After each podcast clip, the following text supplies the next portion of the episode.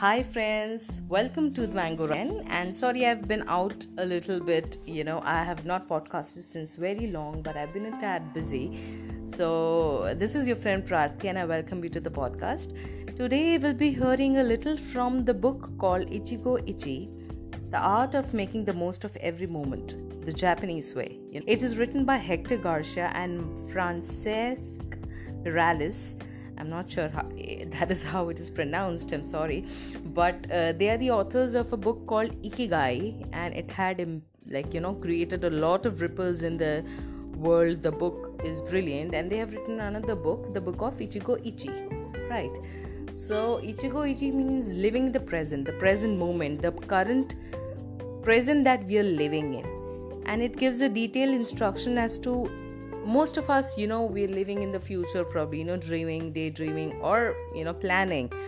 Or most of us are also living in the past you know reliving our bad or good experiences you know being sad or being hopeful you know being being upset. So uh, the book shows us ways to return to the present whenever the mind wanders off to either the past or the future and I've just, you know, reached a little halfway, almost halfway, and I came across a fantastic philosophy that is mentioned in the book. Okay, it's called Amor Fati. Amor Fati means the love of fate, chance. Like in our Bhagavad Gita, it is said, Karmaniye vadhika raste ma faleshu kadachana. That is, you know, you do your action today and don't worry about the results that are going to come tomorrow. You know, don't worry about the results. Just action is important the action that is to be performed today is important. So uh, like you know we perform today and we leave everything else to chance you know. This is also a similar concept amor fati you know. You do you live today and whatever you've done today let the results of all those actions you know come anytime. Leave it to chance. So i'll read a little bit from the uh, book okay there's this chapter called The Mysterious Role of Chance. It's just one page. I'll read it out to you. The Mysterious Role of Chance. In 1971, the writer George Cockcroft surprised the world with his novel The Dice Man. Named by the BBC as one of the 50 most influential books of the last 50 years.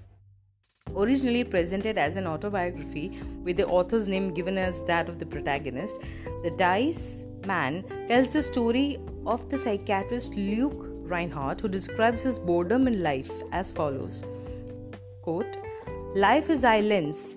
Life is islands of ecstasy in an ocean of ennui. Ennui is boredom, you know, boredom of doing nothing for a long time. So life is islands of ecstasy in an ocean of ennui, and after age of thir- after the age of 30, land is seldom seen. Tired of helping his patients make decisions, many of which turn out to be bad, Rhinehart asks himself a provocative question. What if we put our most important decisions in the hands of chance?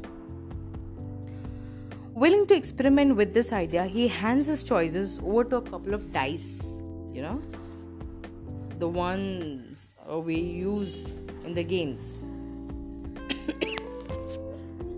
the dice which will dis- uh, which will dictate uh, what he should do based on a list of sometimes ridiculous options that he writes himself for each important situation. This approach affects both Rhinehart's treatment of his patients and his own, and his own life.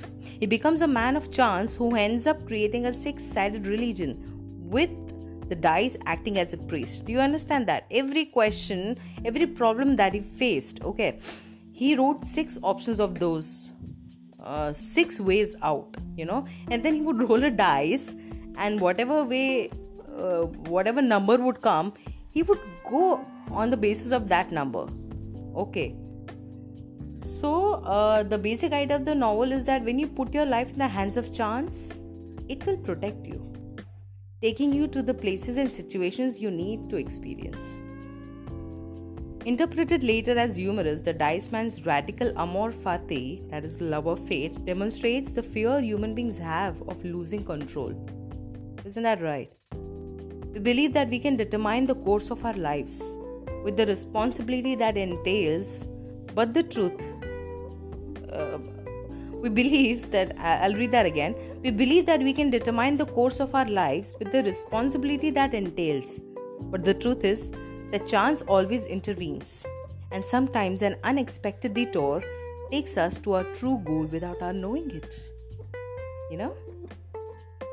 So, if you don't let a little chance into your life, your experiences might remain the same. To shake off the monotony, we, we can try to practice chance like once a month where six options. Okay, we can take one die instead of two dice, you know, and taking the option that the die dictates. You know, we leave it on number three, even though it is the most obnoxious one, you know. So once a month, handing the reins to chance when making decisions that can have no negative effect provides a different way of living an ichigo ichie life, living in the moment.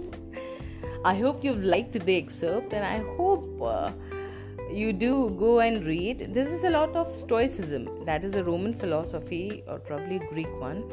I need to check it, but it talks about uh, a lot of Stoicism, you know, that was a philosophy that was, I think, developed by the Romans only around uh, nearly 2000 years ago, you know.